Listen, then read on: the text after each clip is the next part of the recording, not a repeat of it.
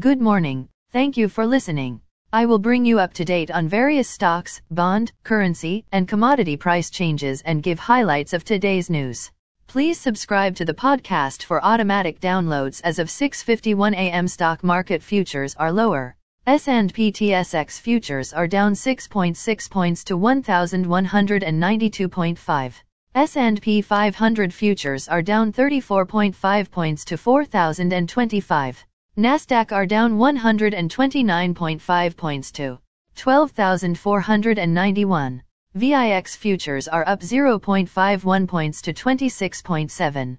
Overnight, the Nikkei 225 in Japan was down 762.42 points to 27,878.96. The China CSI 300 was down 18.2 points to 4,089.52. The DAX in Germany is down 162.21 points to 12,814.24.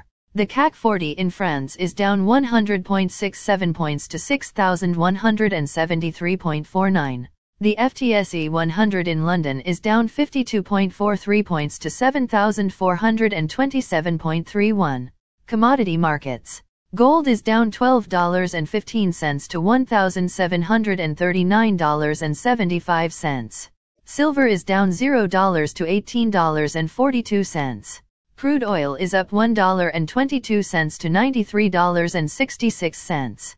Copper is up 6 cents to $3.58. Natural gas is up 12 cents to $9.38. September corn is called to open higher at $6.70. September soybeans is called to open lower at $15.95. September wheat is called to open lower at $7.78. The Canadian dollar is 1.3056. Highlights of today's news.